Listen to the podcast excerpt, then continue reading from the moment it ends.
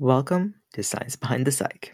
This is the first episode of the fourth season, and it's going to be all about the central nervous system. All of these episodes are designed to be a very general overview.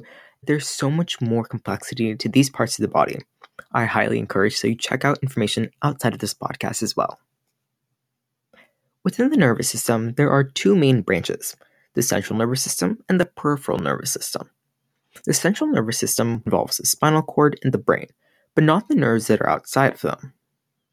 The central nervous system has two main subdivisions the spinal cord and the brain. We'll cover both of those in more detail in future episodes, either dedicating certain parts to an entire episode or simply mentioning them in parts or episodes where they serve a critical purpose. The central nervous system processes the information that the peripheral nervous system receives. The CNS, or central nervous system, mainly serves to interpret, remember, think, react, and regulate neurotransmitters, hormones, and our actions. While relatively contained compared to the peripheral nervous system's web like structure, the central nervous system also has this unique function and anatomy that it uses to protect itself.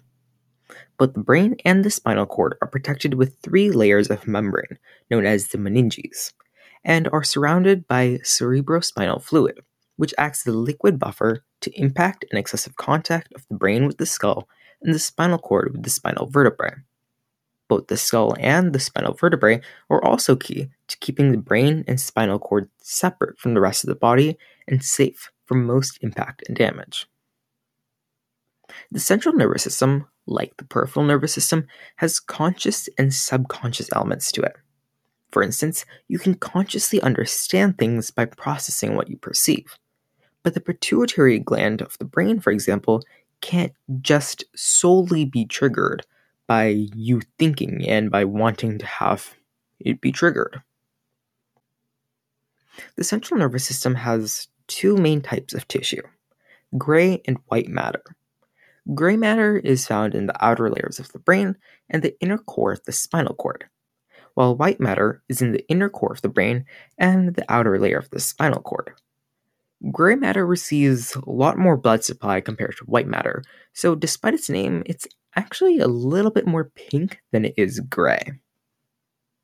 This season, a big focus will be on parts of the brain because of its immense complexity that can't be lumped into a single episode.